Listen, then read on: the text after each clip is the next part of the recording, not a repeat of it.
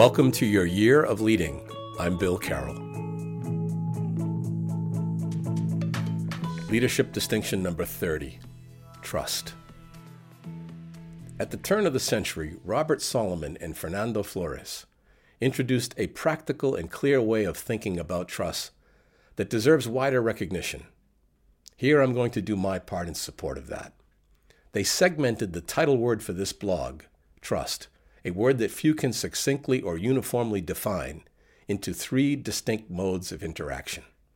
Simple trust is found among small children or in families, at least those without any major breakdown or betrayal. Blind trust is simply self deception. And authentic trust is the kind most of us operate in and deploy in all of our relationships work, personal, and beyond. As I will try to explain, there is nothing simple about this kind of trust. To do justice to the phrase authentic trust, one ought to read their book, Building Trust. For those who haven't the time, what follows is an insufficiently nuanced testimony of a person operating with authentic trust in a relationship, the only relevant arena for trust to even be considered. Neither you nor I will get very far in what we want out of our lives without some measure of trust. We both respect the fact that each of us, as human beings, and the institutions we construct to serve us, are going to be responsible for letdowns, some of them major.